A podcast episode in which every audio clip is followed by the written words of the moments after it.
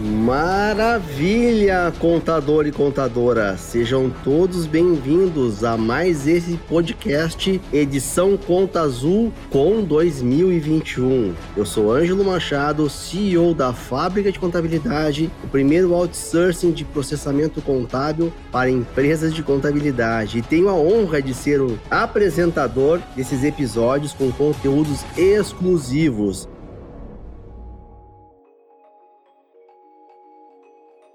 E hoje, pessoal, vamos falar sobre cultura com foco no cliente, com nada mais, nada menos com nossos patrocinadores master Cashme. Então, pessoal, não percam que vai ser mais um encontro acima da média. E como vocês sabem, nessa jornada a gente sempre aborda temas atrelados às trilhas do evento e que neste ano são produtividade, crescimento, satisfação do cliente e experiência UAU. Tudo isso com o objetivo de potencializar cada vez mais o sucesso na área contábil e fazer parte dessa transformação digital. E para não perder nenhum episódio, siga o nosso podcast no Spotify, Apple Podcasts ou no seu player preferido. Procuramos sempre contadores que querem transformar. Venham com a gente. Lembrando que nós estamos na semana do Conta Azul Com e ainda dá tempo de você se inscrever. Além de curtir o nosso podcast e os demais episódios que a gente já gravou, dentro do evento do Conta Azul Com você terá acesso a muito mais conteúdo, a muito mais networking. Lembrando, Conta Azul Com acontece só uma vez por ano e não perca essa oportunidade de estar junto com os melhores do Brasil. Lembrando para vocês que hoje o tema é como construir confiança com uma cultura de foco no no cliente. Esse é uma grande sacada. E eu estou aqui hoje com grandes feras, o Ari Honório e o Felipe Bergamaschi, que são do time da Cashme, sem falar da grande Nilceia Marques, embaixadora da Conta Azul. Eu vou chamá-los aqui agora para se apresentar rapidamente, contarem um pouquinho da sua jornada e depois a gente começa a estressar esse assunto aí que sem dúvida vai ser de grande valia para o desenvolvimento empreendedor de vocês. Vamos começar então pela grande Nilceia Niceia. Niceia, dá um oizinho para nós aí. Boa tarde a todos. Olá, Ângelo. Um prazer estar aqui nesse bate-papo muito bom, né? Essa troca de conhecimento. Eu sou da Toque Contábil, sou empresária contábil desde 1999, então sou da geração do meio, nem da antiga nem da nova, né? Tô do caminho do meio. É uma geração que começou a, a empresariar a contabilidade com baixa tecnologia e agora tem à disposição pelo menos umas sete plataformas diferentes e com RPs de todos os tipos e tamanhos. Então nós estamos nos reinventando, né? Usando a palavra das startups aí, pivotando o nosso negócio, porque a tecnologia deu uma sacudida em todas as empresas contábeis aquelas que já estavam nascendo na, na tecnologia estão mais tranquilas, aquelas que estavam lá na primeira geração, né, estão com um pouco mais de dificuldade, nós estamos no caminho do meio, ou seja, experimentamos o lado bom e já experimentamos o trabalho árduo. Agora vem a experiência de conhecer um pouco mais de trabalho com inteligência, né? Trabalho com inteligência artificial. Então, tudo isso muda muito uh, no dia a dia da contabilidade e nós da TOC estamos surfando essa onda com muito cuidado, né? Porque tem tecnologias demais, temos que ser muito cuidadosos, mas tem realmente um apetite para conhecer tudo que tem aí no mercado para oferecer um processo inteligente, um processo adequado. Nossa, Nilce, é fantástico. Cada vez que tu fala, a gente tem uma aula aí, né, de, de desenvolvimento e comportamento empreendedor. É, sinceramente, uma honra. Eu acho que uma excelente escolha te ter aí, né, nesse podcast aí, um tema tão importante que é essa cultura com foco no cliente. E complementando então aí essa tríade aí, né, de monstros que vão trazer um conteúdo aí para nós, eu quero chamar aqui então o Ari Honório aí, que é Customer Experience, né, da Cashme, para se apresentar e contar um pouquinho aí o que, que ele está fazendo no meio dessa empresa aí. Bora, vamos lá, Ângelo. Obrigado aí pela introdução. Então, eu sou Ari, né, eu tô na posição de head aqui na Cashme há quase um ano. Sou engenheiro de formação, comecei minha carreira na indústria, otimizando processos e linha de produção, e aí comecei minha carreira em Customer Experience no Mercado Livre né? O mercado estava crescendo bastante e estava precisando de engenheiros ali para otimizar o atendimento. E aí, basicamente, o que eu otimizava na época era uma equipe de atendimento que, em vez de produzir um produto físico, produzia atendimento. Então, medindo né, com NPS, indicadores de qualidade, produtividade, recontato, clima de equipe e tudo mais. E aí fui me especializando nessa área, passei pelo Mercado Pago, depois fui para o Nubank, né, entrando bastante nesse mundo de fintechs. E aí comecei na Cashme para construir a área de CX do zero e é disso que a gente vai falar um pouco hoje aí de, de montar essa estratégia de satisfação do cliente em uma empresa do começo ao fim.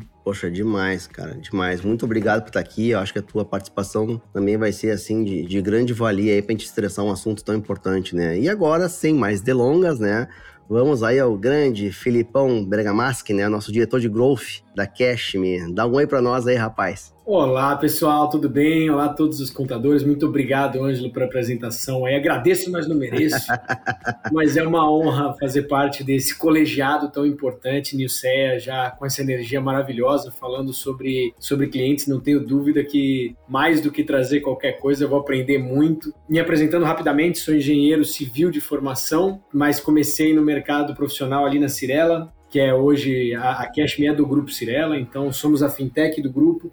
Então, comecei minha história aqui, depois trabalhei em outras incorporadoras, depois larguei tudo para ficar só com a minha banda, fiquei um tempo só trabalhando com música e voltei para o mercado corporativo trabalhando com expansão de franquias imobiliárias, até que vim aqui para Cashme, tocar a princípio de novos negócios, que depois a gente foi estruturando mais, e hoje é essa cadeira de growth, que abarca as áreas de negócios, marketing, CX e vendas online. Então, hoje tudo que a gente pensa de cabeça de crescimento e tudo que a gente pensa em expansão de negócios e otimização de negócios, a gente acaba colocando aqui nessa esteira e principalmente direcionando todas as nossas ações com o cliente no centro de tudo que a gente vai fazer, né? Fantástico. Eu acho que o universo conspirou com a trajetória de vocês aí, né, para que vocês tenham todo essa esse know-how, né, e essas experiências de vida aí para culminar nesse podcast aqui, que sem dúvida vai ser fantástico aí com a entrega que a gente vai fazer. Uh, eu gostaria de só reforçar aqui que a gente está na semana do Conta Azul Com, então além de aproveitar esse conteúdo que está sendo feito com muito carinho né, na, na, estrutura de podcast do evento, que vocês uh, se inscrevam para receberem a complementação de conteúdo, complementação de network, que é muito importante nos dias de hoje, e não percam aí um momento tão oportuno para o mercado contábil brasileiro, né? Façam isso que com certeza vocês vão ter assim, um retorno muito bacana.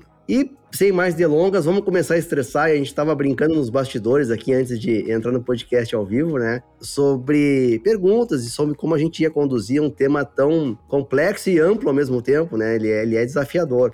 E vamos então iniciar com uma, uma, uma pergunta já forte, assim, vamos dar uma paulada na mesa para começar a esquentar os motores e trazer para os meninos, né? Aí acredito que talvez o Ari queira responder, enfim, vamos ver. Que é como vocês acham que é possível nos dias de hoje, né? E com a dinâmica que a gente tem de mercado, satisfazer os clientes. Né? Eu sei que é uma pergunta ampla, mas vamos abrir aí o campo de batalha com essa questão aí, né? Te passo a palavra aí, bora para frente. Perfeito, vamos lá. Vocês já querem o segredo do ouro de cara, né? Mas é, sempre que a gente tem um desafio muito grande, a gente quebra ele em várias partes e a gente tenta entender ele, né, especificamente, cada segmento do, do desafio que a gente tem. Então, quando a gente fala satisfazer o cliente, a gente precisa entender duas palavras, né? Primeiro é o cliente, especificamente. Então, é, a gente nunca começa uma estratégia de, de customer sem mapear o cliente, né? Porque a gente sabe que hoje em dia, atender todos os clientes com qualidade é praticamente impossível. É muita combinação de necessidade de cliente, perfil, o que, que ele está buscando. Então, uma boa estratégia para satisfazer o cliente é, antes de tudo, eu quero atender o cliente certo. E quem é o cliente certo para o meu mercado ou para o meu produto? Isso precisa estar tá bem definido.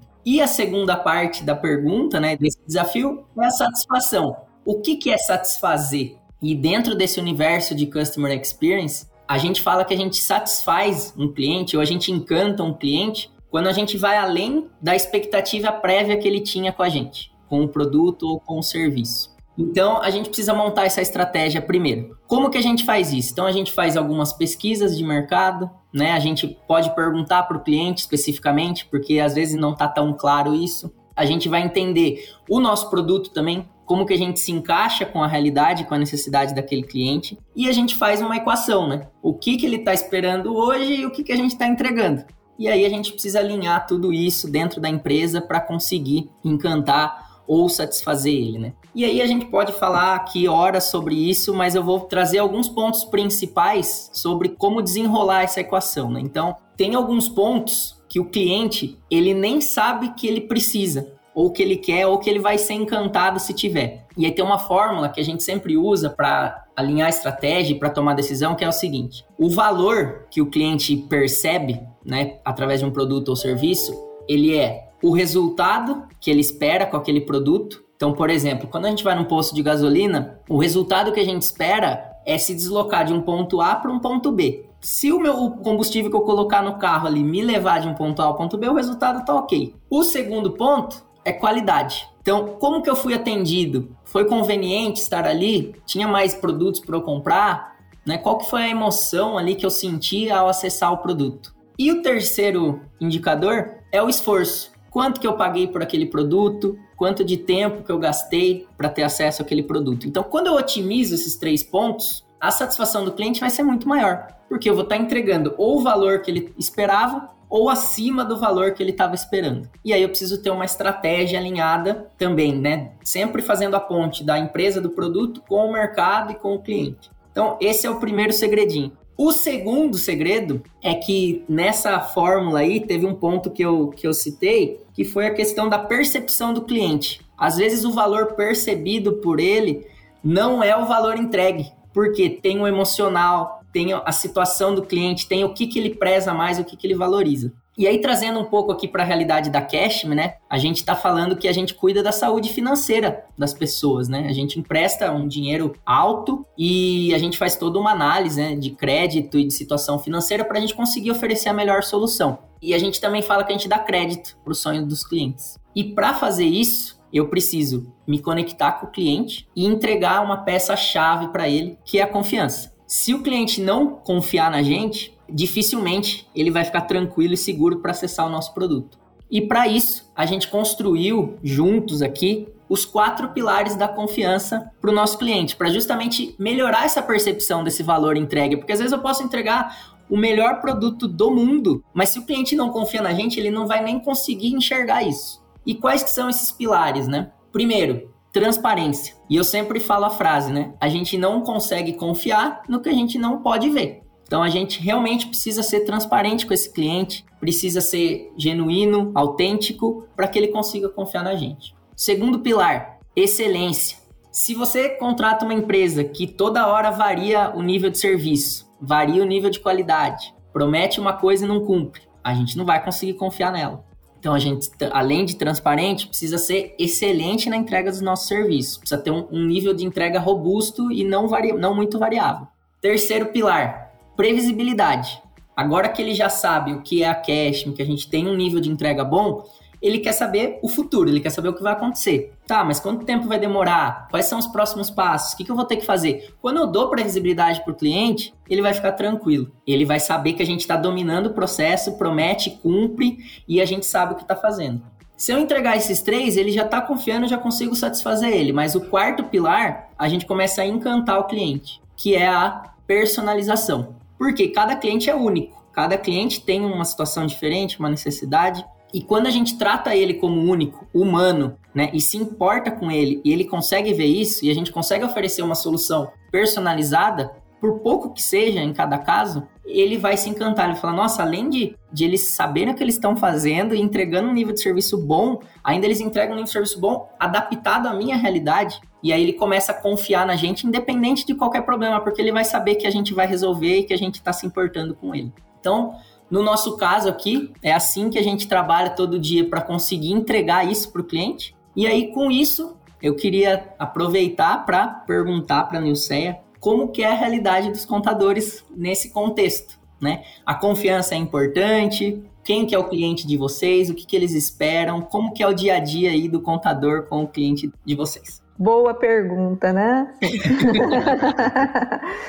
nós temos é, justamente o, o desafio de satisfazer exatamente essas diversas expectativas, né? Porque são clientes A empresa de contabilidade atende clientes de diversos perfis, de segmentos variados, né? De personalidades humanas, né? As pencas aqui. Então nós temos um universo muito heterogêneo, né? Então, qual é o nosso ponto? A confiança é, de fato, o nosso elemento é, de equilíbrio na relação com o cliente, né? Então, se o cliente não confia, a melhor atitude sempre é dizer: vamos acabar nossa relação por aqui, continuar amigos, porque eu preciso caminhar com confiança. Você precisa confiar é, no nosso time, precisa confiar no nosso trabalho. Né? Então, quando a confiança falta, não existe campo apropriado para o trabalho da empresa de contabilidade. Então, a confiança é o ponto de equilíbrio. Né? O nosso desafio para criar um ambiente de satisfação do cliente é justamente estreitar os limites, porque é muito comum no nosso segmento, né, você ouvir um cliente que veio de outra assessoria, de outra empresa contábil, dizer assim, ah, mas o meu contador não era exatamente o que eu pensava, não fazia o que eu queria aí você vai dizer assim, né, o nível de satisfação dele com o contador era muito baixo.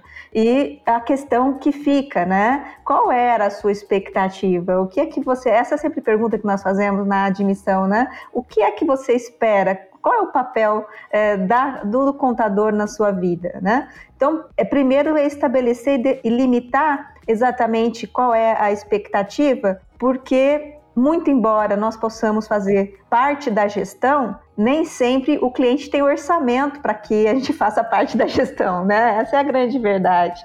Então, às vezes, ele tem um orçamento limitado em que ele, é, de fato, vai receber um projeto bem personalizado, né, do tamanho da expectativa financeira dele, porque esse é o ponto que eu sempre discuto com os nossos futuros clientes e tudo mais, né? A gente realmente tem um portfólio de serviços, tem um, um, realmente uma abrangência para atender uh, os negócios, mas qual é o seu orçamento? Né? Então, acho que o primeiro ponto de discussão uh, de expectativa e de satisfação do cliente é adequar a nossa proposta, o nosso né, conjunto de, de soluções ao que ele está disposto a pagar. Porque esse é um ponto conflitante, né? Muitas vezes assim, eu olha, não estou muito feliz com o meu contador, mas cara, quanto é que você paga para o seu contador? Aí você descobre que o cara Então, assim, aí você descobre que o contador não tem orçamento para trabalhar, né? Então, esse, esse é um ponto, que acho que é o ponto mais inicial da relação. A cláusula 1 do, da relação contador-cliente quer dizer assim, tudo bem, olha, estou disposto nós temos essas competências, né? Mas qual é a sua previsão? Qual a sua expectativa e qual o seu orçamento, né? Então, fechou essa cláusula, nós vamos para as próximas, que são cláusulas de definição, de mapeamento, né? Das entregas, datas, processos, né? Isso tem que estar super bem alinhado com o cliente, principalmente quando ele quer receber um report. Nós trabalhamos com BI, com indicadores de desempenho, né? Quando vai ser a leitura dos indicadores de desempenho, se mensal, se bimestral, quais datas. Então, tudo isso muito bem mapeado no início da relação. Isso ficou, na nossa experiência, ficou muito marcado. Assim, o primeiro contato, o contrato, a conversa franca, olho no olho, dizendo o que, que você espera de uma empresa contábil, né? O que você espera da Toque Contábil e deixar bem claro até onde nós podemos ir, né? Porque esse que é o ponto de muitas vezes de insatisfação.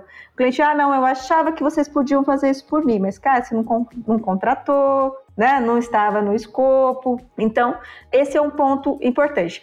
Eu diria assim que você citou transparência, né? Transparência no nosso dia a dia, ela precisa ser colocada no primeiro lugar para que o cliente realmente tenha tranquilidade de que se houver algum problema, se tiver alguma situação, ele vai ser avisado e ele vai ser comunicado das alternativas para resolver determinada situação. Então, a transparência, eu vejo que é um ponto para a empresa de contabilidade crucial para manter a confiança do cliente, né? Um outro desafio é a tecnologia. Então, hoje, para nós gerarmos confiança no processo, nós precisamos auditar os nossos próprios processos. Então, nós temos hoje tecnologia para auditar o nosso trabalho, né, antes que o governo faça. Então, esse é um ponto importante, de ter um processo de revisão, né, para que possamos antecipar e evitar que o cliente receba aquelas notificações, né, aquelas cobranças indesejadas que gera desconfiança, que gera satisfação. O outro aspecto é a questão mesmo do atendimento, esse atendimento do dia a dia. Ele quer ouvir a voz de alguém, ele quer que alguém realmente o conforte no problema dele. Então, essa questão da empatia, né? Então, a empresa contábil, o time da empresa contábil trabalha muito a empatia. Nós temos hoje clientes que ligam com um problema objetivo, mas ele também liga porque ele quer falar com alguém, compartilhar esse problema e ouvir uma sugestão. Então, por mais tecnológico que nosso segmento esteja já bem encaminhado, o perfil do cliente contábil ainda é um perfil mais uh, do contato humano. Ele ainda quer um contato e quer realmente essa troca bem clara e bem se sentindo de fato assistido, né, no sentido próprio da palavra. Então, eu vejo que os nossos desafios de satisfação são enormes. Nós estamos num segmento que equivocadamente há muitos anos é, pratica preços defasados, né? Nós temos aí realmente muitos problemas com isso. Então, nós temos um mercado equivocado, o mercado contábil na formação do preço é um mercado equivocado.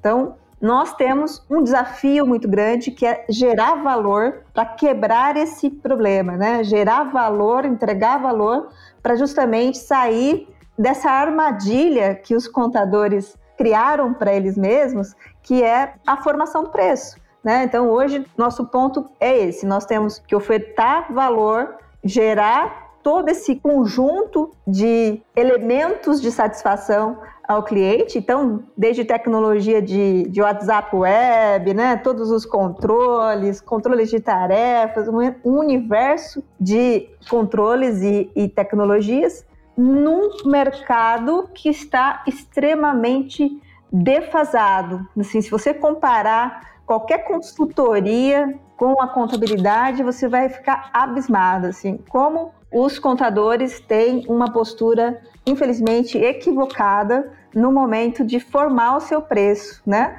Eles estão ainda com uma mentalidade antiga de formar preço com base em salário mínimo, essas, essas bobagens do passado, né? Mas que nós estamos colhendo esses frutos ainda, né? De um, um grupo muito grande de profissionais que atuam no mercado, é, não focado em construir valor, não focado em entregar valor, mas focado em fazer entregas muito medíocres, muitas vezes, entregas que são mínimas para o cliente e olhando para volume, né? Então eu vou ter um, um, volume de clientes e vou fazer uma entrega mínima e eu de preferência não quero nem falar com esse cliente, não quero que ele me procure, enfim. Então assim, nós temos mesmo grandes desafios, principalmente nesse momento histórico que a contabilidade vive, que é a criação de novas tecnologias de contabilidade digital, online. Então, de fato, satisfazer um cliente da empresa contábil é se reinventar sob o aspecto de ofertar uma nova forma de entregar valor, né? Hoje na TOC nós decidimos que entregar valor para uma empresa cliente da TOC entregar governança corporativa, porque nós temos a, a, a percepção de que a governança corporativa ficou no universo das grandes corporações, né? E as pequenas empresas e médias empresas ficaram um pouco à margem do universo da governança, risco e compliance. Então, nós olhamos para esse horizonte e estamos dizendo o seguinte: é possível você gerar valor trazendo governança para o seu cliente, criar mais um ambiente mais de, de satisfação do cliente, porque você vai estruturar o negócio e permitir que o negócio avance de forma a crescer com condições de escalar muitas vezes, dependendo, nós trabalhamos com várias marcas aqui, então às vezes o cliente está em escala ou mesmo em processo de pivotagem, né? Ele está transformando todo o seu negócio e nós estamos participando junto mas a governança acompanha tudo isso e dá toda a sustentação. Fantástico, eu acho que vocês dois aí trouxeram pontos uh, muito convergentes em relação a, a, como a coisa tem que funcionar. E eu queria fazer uma provocação para ambos aí, né? E até colocar o Felipe na, no rolo aqui. Vocês vêm de uma, de uma fintech, né? Enfim, com aplicações de tecnologia realmente agressivas, assim como a Newsec está vivendo a transformação da contabilidade no Brasil, né? Eu acho que é uma transformação muito positiva em termos de oportunidade e tudo que vocês contaram aqui faz muito sentido. E uma coisa que eu queria trazer aqui para a gente fazer uma dinâmica rápida é como vocês veem a questão do desafio, né, das pessoas ou da formação da conduta ou do comportamento dos times de vocês, né? Porque o profissional de hoje, para a gente poder ter aí uma, uma, uma construção de confiança, de cultura, né, do cliente na gente, passa por esse processo por esse insumo chamado pessoas, né? Qual é a percepção de vocês em relação a, a, people dentro da jornada, né? Eu acho que o case Cashme e o case da Toque, a gente pode fazer um samba bacana aí, né? E talvez aí trazer insights interessantes para o nosso público, né? Devolvo para vocês aí. Olha, nós temos o grande desafio dentro da formação do time, que é justamente tirar aquele aspecto do contador fiscal do governo, né? Contador que atua sob uma série de leis, de regras e que está a serviço do governo. Então, o, o que eu observo muito na transformação do time é, é isso.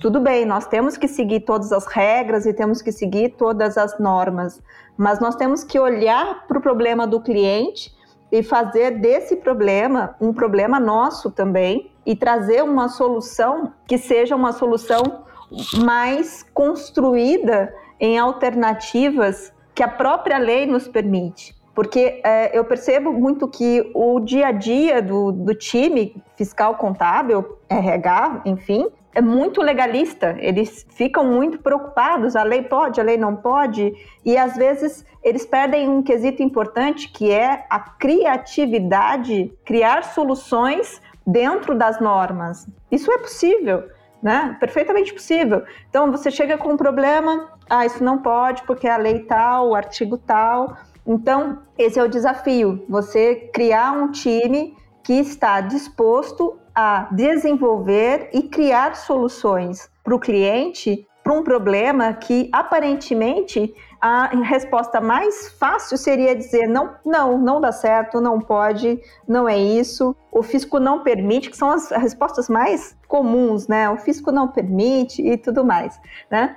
E para situações onde o cliente pode ter avaliar que ele tem um grau de risco, ele pode entender o risco, ele pode escolher o risco. Então, tem várias posturas diferentes para o mesmo problema. Então, você pode tanto ter uma postura conservadora, uma postura passiva e dizer não tenho nada com isso, ou você pode criar um time que você vai dizer para ele você está autorizado a criar alternativas legais e apresentar soluções legais. Ah, vai apresentar para um time consultivo interno para ser aprovado? Perfeito. Antes de ir para o cliente, até porque, senão daqui a pouco nós viramos uma empresa de publicidade e marketing, né? Começa a criar muitas coisas. Mas a ideia é que realmente o time tenha criatividade. O time tenha criatividade na solução de problemas diplomáticos e burocráticos, né? Então, assim, ter criatividade. Eu acho que esse é o ponto para a formação. Formar pessoas criativas dar incentivo para as pessoas criarem. E um dos, dos obstáculos para a criação é o medo de errar. A gente vive com isso. Né? As pessoas têm muito medo de errar e o medo de ser penalizado, a vergonha do erro. Então, eu acho que o maior desafio para a empresa contábil é conviver com essas duas vertentes, né? Você ter um atendimento de fato diferenciado, com criatividade, com intuição e ao mesmo tempo você conviver com a possibilidade do erro e você autorizar, de certa forma, que se corra riscos calculados para que o cliente receba alternativas e receba essas alternativas de forma muito transparente, informando para cada uma delas qual é o grau de risco. Né? Então eu vejo que o time precisa perder o medo de errar, porque senão ele vai ficar sempre no gestor, né, pedindo para que o gestor decida por eles. E eles nunca vão se arriscar a criar soluções para os clientes. Tu não cria cultura de, de confiança e desenvolvimento relacional com o cliente dessa forma, né? Sem dúvida. Muito bacana. Excelente depoimento, Nilcé. Nilcé, é muito interessante esses pontos que você trouxe. E é uma realidade, né? Em indústrias, em e-commerces, em fintechs também e eu acredito que a gente consegue contribuir de alguma forma para algumas possíveis soluções, né, de alguns cases que a gente já, já vê no mercado, né? Então, é comum quando a gente tem um mercado que focou muito tempo, como você disse, né, em baixar preço, ou que é muito apertado, ou então uma empresa que precisa crescer muito rápido, a empresa acaba se tornando centrada no próprio produto né? E aí acontece exatamente o que você citou. Cada área vai se especializar muito dentro do próprio processo, não vai ter a visão do todo e em alguns momentos acaba até se defendendo para conseguir entregar mais e mais rápido e, e sem estratégia, sem criatividade, sem inovação, né? E o desafio de transformar essa cultura de product centric para customer centric passa por cuidar das pessoas, cuidar da cultura, cuidar da estratégia, né? Então a gente sempre fala nessa área de CX que uma empresa que cuida bem dos seus colaboradores, os seus colaboradores vão cuidar bem dos seus clientes e eles vão olhar o cliente primeiro, né, antes do que a própria função, eles vão olhar o todo junto, né? E também passando pela cultura, né? Como que é o clima de trabalho na empresa, né? Quais são os valores que a gente dissemina, né? Porque se a empresa realmente ela só vê o lucro a curto prazo a qualquer custo, como que eu vou focar no cliente? Como que eu vou focar na felicidade do colaborador, né? Ou do cliente? E assim, pelas empresas, né, que eu, que eu já passei, hoje eu consigo falar muito bem sobre a Cashme, sobre a Cirela, né? O quanto que a gente consegue cuidar hoje, né? Dos colaboradores, o quanto que a gente é sustentável, ético e o quanto que isso faz diferença no dia a dia. E aí, Fê, você que criou esse time aí, se você quiser comentar um pouco sobre a nossa cultura e, e, como que a gente coloca na prática todos os nossos valores e por que, que eles existem, acho que seria bem legal. É fantástico, eu acho que nós, nós trazer o Fê para o baile agora vai ser bacana, porque eu acho que vocês deixaram uma deixa interessante, até porque eu acho que vocês podem fazer, é, assim, o Fê contando, ele vai fazer um exercício pro mercado contábil, né? Da operação dele. Eu acho que vai ser enriquecedor ele contar essa questão até da satisfação do cliente, como é que se mede, como é que se atua numa área de growth, né? Que nenhuma empresa contábil tem essa área, inclusive, né? Vamos trazer ele para a barca aqui agora. É um conteúdo muito rico e, e eu sou entusiasta do assunto de fato. O que eu sinto e o que eu pude ouvir aqui é, mesmo o growth, por mais que hoje nasçam essas novas terminologias, o customer experience, customer centric, product centric, a gente vai, vai falando um monte de coisa em inglês, mas no final das contas são coisas que eu já vejo acontecer faz muito tempo a gente já vê acontecer faz muito tempo. Pessoas como a própria Nilce falou, ah, putz, a velha guarda, a nova guarda, quem tá no meio. Poxa, querendo ou não, a gente só colocou alguns nomes diferentes para coisas e processos que já vinham sendo feitos há muito tempo. É muito mais o aprendizado desse pessoal que já fazia. O que eu consigo correlacionar de tudo que foi falado é que a gente tem três clientes aqui dentro da Cashme. E aí eles abarcam esses três clientes a nossa cultura de pensar sempre no cliente ser o centro das nossas ações. O nosso primeiro cliente é o cliente final, que é o que consome o nosso produto. O nosso segundo cliente é nosso, são os nossos parceiros, que levam o nosso produto até esse cliente final. E por fim, não menos importante, o nosso terceiro cliente é o nosso cliente interno, que são os nossos colaboradores. Então, quando a gente coloca que o nosso cliente está no centro, são esses três clientes. Não é só apenas o cliente final, que é o tomador de crédito ou alguma coisa do gênero. Não. A gente tem os nossos parceiros, que falam em nosso nome, a gente tem os nossos parceiros que levam a nossa cultura também para o mercado, a gente tem essa corresponsabilidade.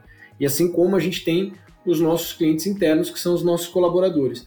E aí, até fazendo um vínculo um pouco assim com o que foi falado e que ficou muito na minha cabeça, a gente poder falar hoje, principalmente para os contadores aqui e numa, numa convenção tão importante como essa, é a gente pensar na soma, o atendimento, ele é a soma da ferramenta mas a pessoa. Então, isso, na verdade, é, é, é, o que faz com que o atendimento seja mágico, né? A parte que o cliente precisa usar uma boa ferramenta, usar uma boa plataforma, que ela seja inteligível, que ela seja simples, para dar tempo dessa interface contador e, e, cliente ela ser de novas ideias, como a Nicéia muito bem colocou. Eu costumo dizer que o melhor empresário é o que usa bem a sua parte tributária, seja ele pequeno, médio, grande, quem sabe sobre tributos é a empresa que vai perseverar.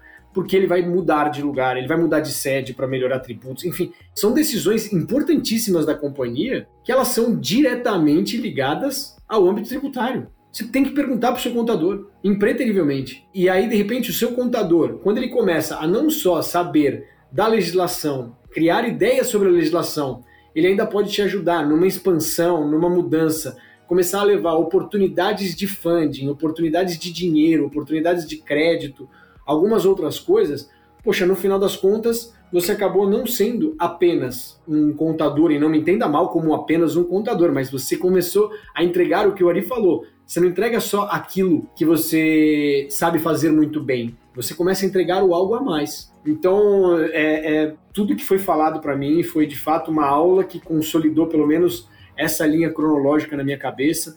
A gente busca, aqui na Cashme, foi assim que a gente desenvolveu o time de forma protagonista, de fato. Os nossos colaboradores são protagonistas. A cultura do errar rápido, corrigir rápido e aprender com os erros.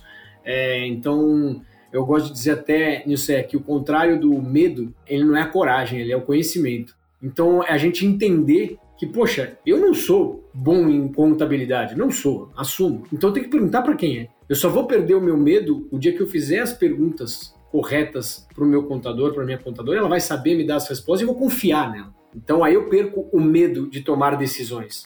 E aí quando você junta o conhecimento mais a intuição, aí vira coragem. Aí você começa a ter coragem de tomar as decisões certas para sua empresa, baseado nos profissionais corretos, baseado nas ferramentas que te dão as informações importantes e você fica com um direcionamento muito mais numérico, como você falou, vocês são diretamente impactados por números e drivados ali em dados. Então, é uma explosão de coisas boas que geram bons resultados. Então, Fiquei muito feliz em aprender aqui com vocês e levo esse resumo para mim. Não, fantástico. Olha, excelente percepção tua de alguém que não está né, do lado do empresário contábil, de uma empresa de contabilidade. Eu acho que realmente tu fez assim uma, um alerta sob o ponto de vista de, de, percepção de valor e até de relacionamento, né, em relação a esse mercado. Acho que isso aí é, é muito interessante, né? Mas ao mesmo tempo, nos contem um pouquinho como é que é a, a como é que vocês fazem essa medição de satisfação de confiança do cliente numa operação como a Cashme, né, hoje no Brasil, né, já que vocês têm aí uma atuação bem agressiva, né, e é um mercado bem diferente do contábil, pra gente poder fazer até um benchmarking com vocês aí, né, e depois a gente pode aí talvez estressar a mesma pergunta aí pra Nilceia, né, em relação à medição, né, eu acho que eu gosto de trabalhar muito com BI, né, então eu gosto de muita métrica, né, nos contem um pouquinho como é que vocês fazem essa apreciação, né, né, pra gente poder ter uma, um viés aí da, de vocês em relação a esse indicador, vamos dizer se assim posso chamar de indicador, né? Com certeza, vamos lá. Bom, para começar a responder essa pergunta, é importante dizer que o CX de qualquer empresa precisa ser o radar da empresa, né? A gente precisa estar com as anteninhas lá bem ligadas, porque qualquer movimentação de mercado, de opinião de consumidor, de insatisfação, a gente precisa ser o primeiro a receber, entender o que acontece e passar para a empresa já pensando num plano, né? E aí, como que a gente faz isso? Então, assim, problemas ou insatisfações pode acontecer a qualquer momento. Então, a estratégia de CX preventiva, né, que evita isso, ela precisa estar atuante em todos os momentos da jornada do cliente, desde o marketing, né, do como que o cliente está entendendo o que a gente está vendendo para ele, até o final do pós-venda, a hora que ele paga o último boleto. Então a gente precisa ter radares ao longo de todo esse processo, né? E aí, quando a gente está falando de pré-venda, o que, que o cliente está esperando nesse momento? Ele quer uma resposta rápida e assertiva. Ele está com pressa, ele não está com muito tempo, ele quer saber o que, que a Cash me faz, como que ela vai resolver o problema dele. E aí eu, eu preciso responder o que ele quer com um SLA muito rápido. Então, na nossa realidade, a métrica principal de pré-venda é SLA. Lógico, a gente vê conversão, vê desistência ao longo da esteira e tudo mais, mas quando a gente fala de insatisfação, a gente vai olhar esse tempo que a gente está demorando, primeiro, e aí, se ele reclamar em algum momento, eu também preciso ter algum canal que ele consiga falar isso, né? Seja uma pesquisa de satisfação, seja uma ligação que a gente faça para ele de check ao longo da esteira para ver como que está indo, né? Se teve algum problema e tudo mais. E aí eu preciso ter um canal aberto para receber isso. E aí quando a gente fala de pós-venda, então a gente tem a NPS clássica, que é usada no, em todo o mercado geral, né? E a gente pode escolher em que momentos a gente dispara ela. E no nosso caso, a gente quer olhar, como eu disse, a experiência toda. Então, o cliente precisa passar durante toda a nossa esteira sem incidentes. Então, se ele chegar no final e for uma, uma nota 9 ou 10 na NPS, fizemos o nosso trabalho bem feito. Se não for, tem que colocar no pipeline de ações para ver como que a gente vai resolver. E um último indicador que é muito importante também que a gente mede é o número de reclamações por número de clientes. Porque se a gente está crescendo muito rápido e a gente não mantém o nível de serviço, a gente não vai crescer tanto o número de reclamações e vai manter o nível de serviço saudável. Então a gente recebe todas as reclamações do Reclame Aqui, divide pelo número de clientes ativos e a gente vê se está abaixo de 1, 2%, isso está saudável. Se não, estamos fazendo errado. Em geral, são essas metas. Bacana, bacana. Não, sem dúvida, é, são formas de, assim, tangibilizar, né, ações que vocês estão tomando em relação ao indicador que pode direcionar ações, treinamentos ou até mesmo rastrear, né, onde pode ter um vazamento aí no encanamento para tomar uma atitude corretiva, né. Acho que isso é bacana. Ao mesmo tempo, o desafio da, da Nilceia, eu acho que ele é super complexo também, porque uma assessoria contábil, ela atende várias coisas, né? Desde a parte tributária, a parte de organização, a parte contábil propriamente dita, passa por área trabalhista e por aí vai, né? Então, assim, é uma engrenagem muito difícil, né? Então, assim, né, para medir, né? Conta um pouquinho da tua experiência aí, Nilce, para nós, né? Da, da, mágica que tu faz aí. Na verdade, assim, a gente tem aqui as áreas, né? As nossas áreas internas, fiscal e contábil. Há mais de 16 anos nós temos um parceiro especialista em folha de pagamento, então nós tomamos a, a, a decisão de focar em, como especialidade a área de tributos e a área contábil e o processamento da folha foi quarteirizado. Né? Isso foi uma das decisões mais importantes da nossa trajetória, né? ou seja, você tem um especialista né, como é o, o exemplo do, do outsourcing da fábrica de contabilidade, né, é, é, excelente a ideia, ou seja, você tem um especialista em cada área e o, o seu business, né, o seu core business fica muito mais claro e isso te possibilita errar menos, né? Então, quando você começa a ficar é, especialista no assunto, você erra menos. E como é que nós a, a, começamos a atribuir formas de melhorar a resposta aos problemas, porque os problemas vão surgir durante o processo, é fato. Desde um, de um cliente que manda um WhatsApp em vez de mandar um e-mail, o WhatsApp ele vai, ser respondido depois de dois dias, ele quer o WhatsApp em dois minutos, né? Então você tem é, assim várias situações diferentes que podem acontecer e você tem que ter uma resposta rápida. Então o que nós fazemos aqui na TOC é aconteceu um problema, seja qual for, ele precisa ser resolvido dentro do mesmo dia mesmo que seja o próprio encaminhamento do problema, né? Então, isso faz com que o cliente entenda que o problema foi recepcionado, entenda que alguém já está cuidando do problema, e isso melhora a própria satisfação do cliente. Então, tem muitas situações que o cliente agradece, mesmo tendo acontecido um problema. Por quê? Ele viu que toda a, área envolvida com aquele problema se mobilizou para responder e resolver. E às vezes o problema não é causado pela empresa contábil. Nós vivemos um universo tão diverso, porque às vezes pode ser ele mesmo que na ela hora é corajosa, ela atrás, ela bota para fora. É isso aí, Dilce. É, porque assim, assim, às vezes ele foi lá e pagou uma guia com competência diferente da que você mandou para ele. Ele deu um enter lá no internet bank errado e aí manda para você resolver o pepino, né? Eu paguei, paguei errado, vamos lá. E nós temos que abraçar o problema e temos que resolver o problema, né? É, então, o que, que eu vejo como medida? Primeiro é ter um bom ouvido. Eu acho que a melhor pesquisa hoje que funciona aqui na TOC é ouvir as áreas, ouvir as pessoas. Então, a área de recursos humanos ouve muito o cliente, porque o cliente é muito mais assistido pelo departamento pessoal, porque envolve pessoas, e então ele tem um contato diário com mais frequência com o departamento pessoal. Então, é o primeiro departamento que muitas vezes escuta primeira, o primeiro ruído de insatisfação. Então, é o primeiro departamento que muitas vezes vem falar conosco fala: olha, cliente tal tem uma situação ali que precisa de cuidados. Aí o time já vai e vai se mobilizar para resolver aquela questão que foi levantada. Então, assim, a tecnologia funciona, funciona, mas no nosso caso aqui, nós estamos, adotamos bem essa questão do ouvir o cliente. Ouvir o cliente, o que, que ele está dizendo. Né? É, é, uma, é uma frase no WhatsApp que você não entendeu, liga para o cara, vai entender é um e-mail que está ali pedindo ajuda, mas que não, não ficou muito claro, passa a mão no telefone, liga para esse cliente, né? Ou seja, você de fato ouvir que ruído é esse. Onde tem um ruído, tem, alguma, tem algum processo que não caiu bem tem alguma coisa que não deu certo. Ou foi um, no nosso caso, ah, você mandou uma guia para o cliente no dia seguinte por algum motivo operacional. Sinto muito, a empresa contábil vai ressarcir os juros e multa para esse cliente. Acabou o problema, entendeu? Então, assim, é assim que funciona a nossa área. Nós temos que resolver os problemas, assumir os riscos financeiros desse problema e ressarcir o cliente quando for o caso. Às vezes é só uma questão mesmo de solução, de pedir reprocessamento, seja o que for.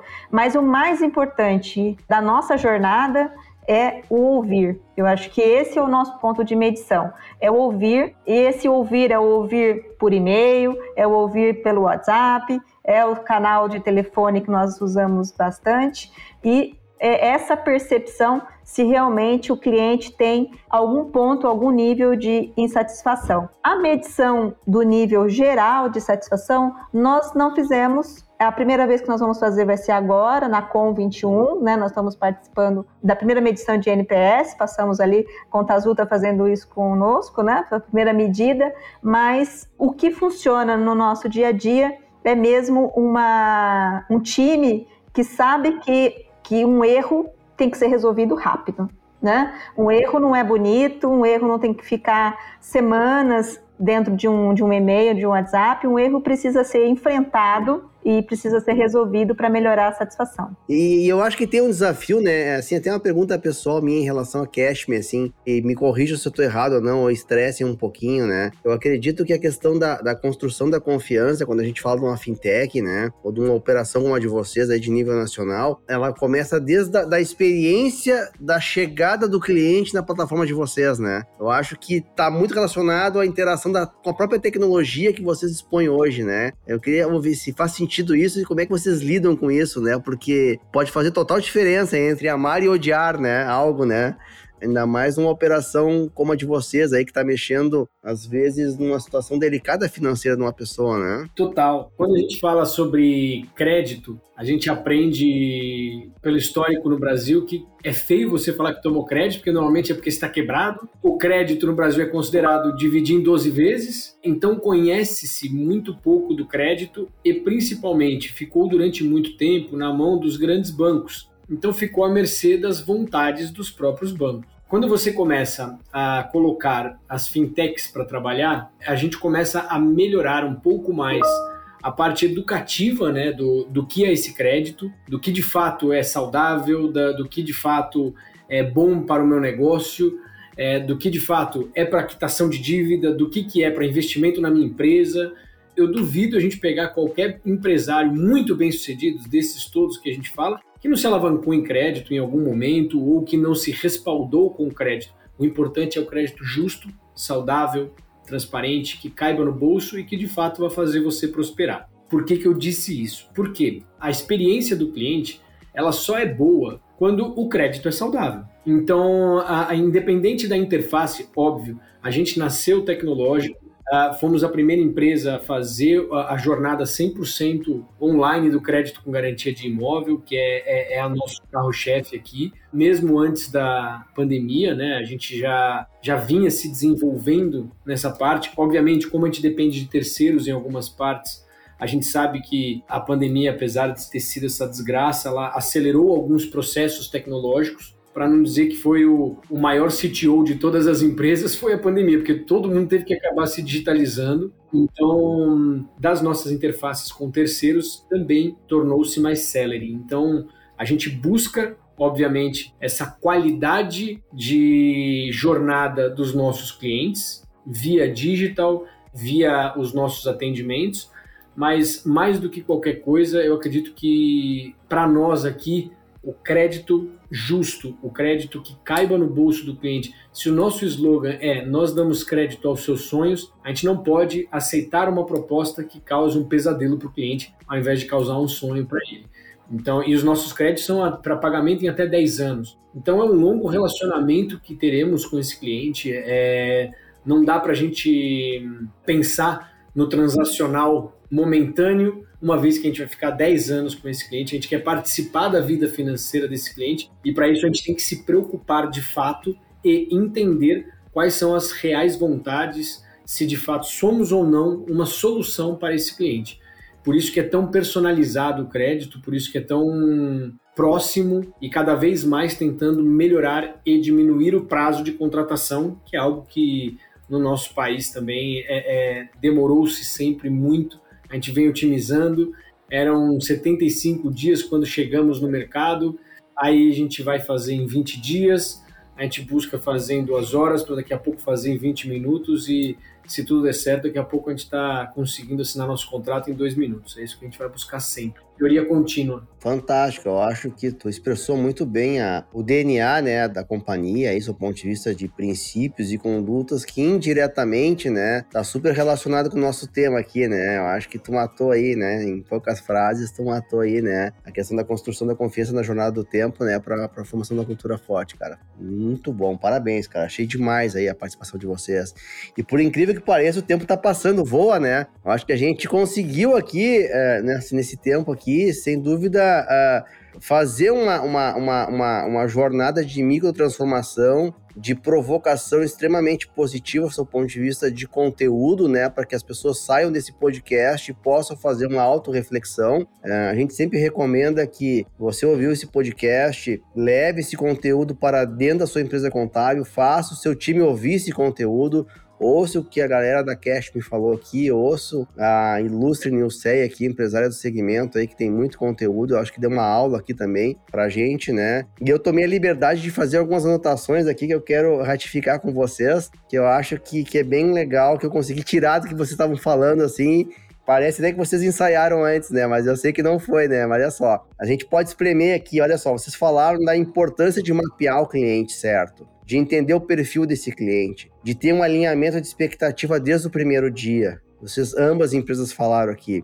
Vocês falaram sobre um alinhamento de estratégia muito condizente com a percepção de entrega de valor. Vocês falaram isso de forma bem forte. Eu resumi aqui numa palavra que é sejamos de verdade, né? Sejamos aquilo que a gente vende, né?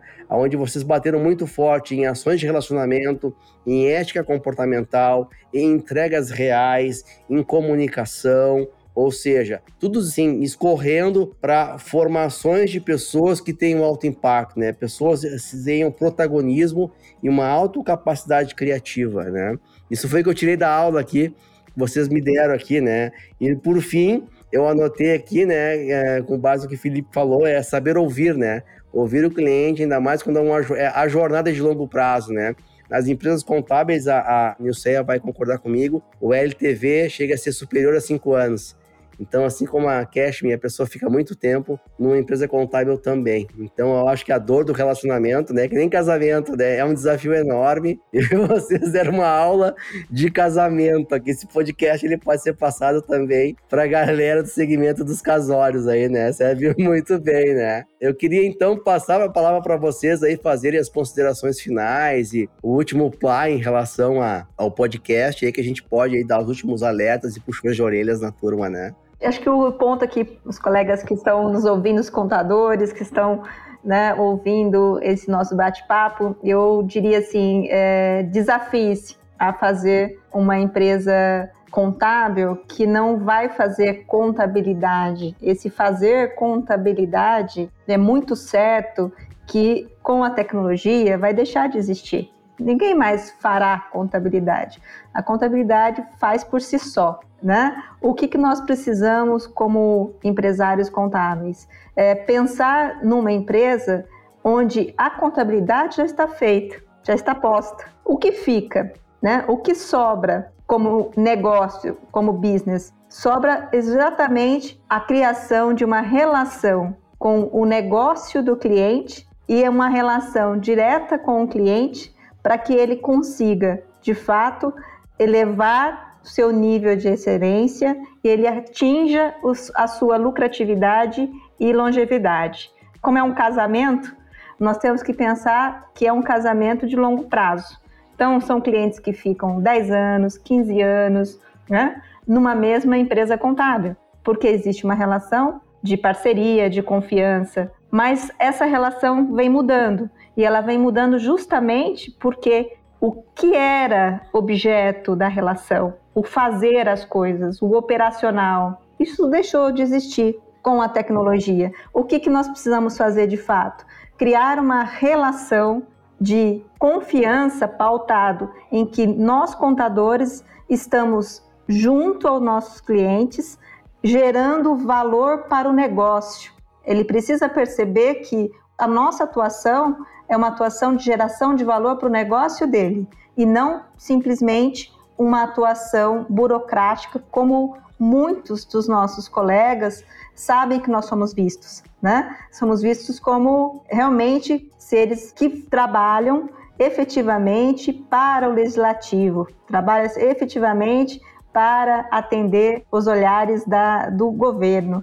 E não, essa, essa não é a nossa vocação e essa não é a nossa atuação. Nós temos que, de fato, nos, desafiar em criar uma empresa nova, sob o aspecto de core business, em que nós possamos, de fato, ajudar os nossos clientes a agregar valor nos seus negócios. É o desafio, eu vejo como parceria desse desafio a governança, aposto muito nessa ideia e também desafio os nossos colegas a pensar um pouco mais sobre isso. Vou seguir na linha da Nilceia, então, e deixar a mensagem final sobre valor. Tem uma frase que fala que as pessoas de sucesso são as que entregam mais valor para a sociedade, para o universo, do que recebem. Que naturalmente ela vai ter sucesso, porque ela vai receber valor em troca disso. Então, quando a gente coloca, e aí, por mais clichê que isso possa parecer, é, é importante ser dito, né? Quando a gente coloca o cliente como um ser humano, e ouve exatamente o que, que ele precisa e trata ele dessa forma, a gente entrega muito valor para ele. Né? Então, é essa mensagem final que eu queria deixar. Como mudar a vida do, do seu cliente? Como trazer impacto, né? Como trazer valor? Como facilitar a vida dele? Porque o sucesso dele vai ser o meu sucesso também. É isso. Boa, vou tomar a liberdade aqui também de falar algumas palavras, mas não sem antes agradecer a todos vocês que estão nos escutando. Espero que vocês e a família de vocês estejam todos muito bem, muito saudáveis. Queria agradecer também à Conta Azul por ter nos convidado, agradecer a vocês, Nilcé, Ângelo, por aguentarem a gente aqui e darem voz a nós mas mais do que tudo, é, eu gostaria de dizer a, a, todos os contadores que nos ouvem aqui que aproveitem muito essa jornada, assim, tudo que a gente vem discutindo aqui, tudo que a gente vem conversando aqui, é para a gente de repente otimizar e melhorar as nossas jornadas de vida. Então, tudo que a gente falou sobre protagonismo, tudo que a gente falou sobre cuidar do nosso cliente, nada mais é do que relações interpessoais, é, é a gente ter empatia, a gente ter simpatia também ao próximo, e isso vai gerar para a gente o nosso protagonismo. Então, sejam a melhor versão de vocês mesmos, não, não se comparem aos outros, busquem o seu conhecimento, busquem a, a, as suas melhores versões não sejam cruéis ao se cobrar tanto e, e tenham coragem, que nada mais é do que o, o conhecimento mais a intuição de vocês para levar a melhor solução para os clientes de vocês, que esse é o, o espírito que a gente acorda todo dia de manhã para poder trabalhar. Não tenho dúvida que todos vocês aqui trabalham com muita alegria, com muita realização e trabalhando assim, eu não tenho dúvida nenhuma que os clientes de vocês jamais quererão sair dos escritórios de vocês e contem conosco para o que vocês precisarem. Muito obrigado, fiquem todos com Deus. Bacana, pessoal. Meus parabéns aí. Eu agradeço a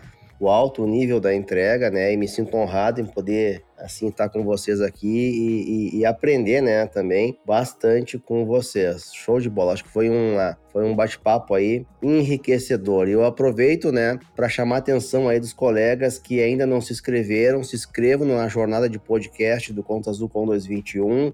São episódios sensacionais como esse que vocês viram agora, além de não esquecerem de participar do Conta Azul Com, ainda dá tempo, e conteúdo de alta relevância em networking de primeira linha. Mais uma vez, então, eu agradeço Ari, Felipe, Nilceia, meu forte abraço para vocês aí e espero poder nos encontrar pessoalmente em breve aí, né? Se não no próximo Conta Azul Com, né? Em um outro evento que a gente se cruze aí pelo país, tá bom? Um forte abraço e até a próxima. Muito obrigado, hein?